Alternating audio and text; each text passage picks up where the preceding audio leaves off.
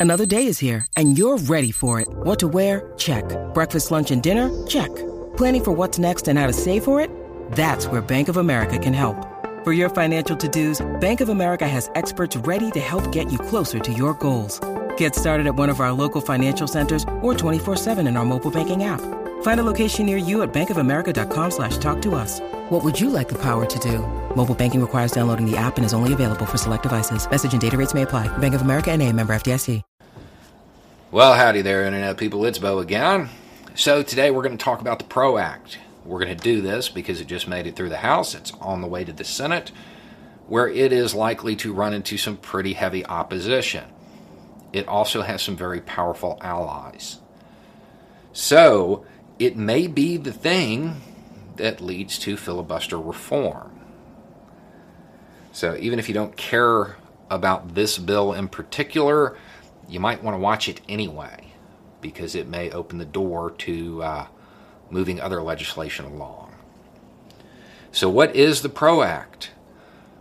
One of the few bills that, that has a title that accurately reflects what the bill is about. PRO Act, Protecting the Right to Organize Act. What does it do? Protects the right to organize. It, it's a union bill. It provides penalties for big business that uh, retaliates against workers who are trying to unionize, stuff like that.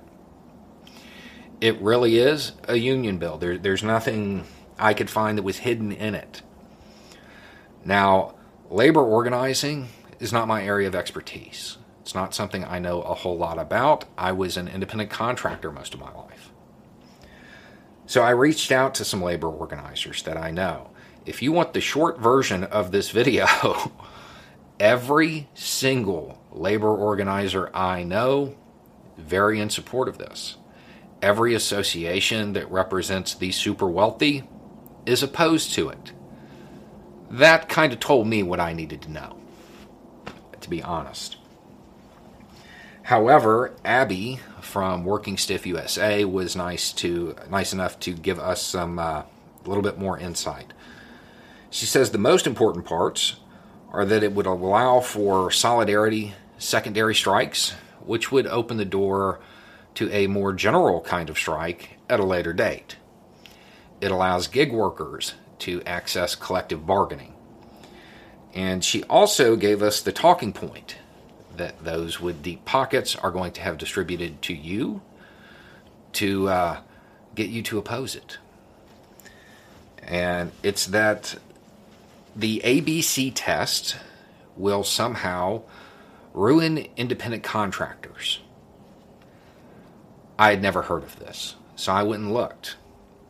As somebody who was an independent contractor most of his life, this doesn't apply to you. If you are actually an independent contractor, this doesn't have anything to do with you, really. This is more about employers who classify their employees as independent contractors so they can take advantage of them. This is for people who are classified as independent contractors but show up, work nine to five, get paid by the hour, really, and you know work at the boss's place.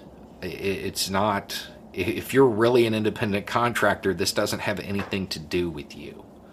Um, but she also wanted wanted to point out that we're going to hear over and over how the ABC test is going to ruin careers, but the PRO Act only applies the test to reclassify workers under the NLRA, meaning only workers that are actively seeking to organize will be impacted. So if you are an independent contractor, or you are one of those who, for whatever reason, likes being classified as a contractor when you're really an employee, or you're in the gig economy or whatever, it's only going to impact you if you try to start a union. Uh, seems like a pretty weak talking point to me, but that's apparently what they're going to use.